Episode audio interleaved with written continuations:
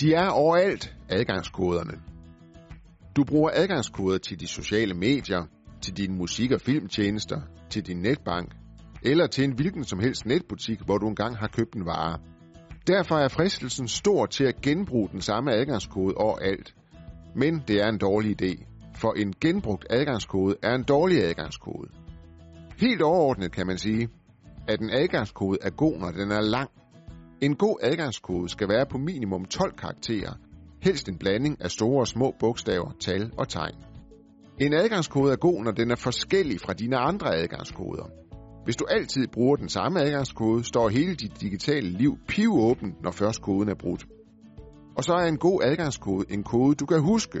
Du må aldrig skrive dine adgangskoder ned på din computer, din telefon eller din tablet. Et tip til at huske en adgangskode er at starte med en sætning, du kan huske, og så lave den om til en forkortelse, som du vel at mærke også kan huske. Hvis du har rigtig mange adgangskoder, så kan du med fordel benytte dig af en password manager. Det er et stykke software, som husker dine adgangskoder til de websites, du benytter. Password Manager findes indbygget i for eksempel Google Chrome og i Apples produkter, men de kan også hentes og installeres som et selvstændigt program. Under alle omstændigheder så er det en god idé jævnligt at forny dine adgangskoder.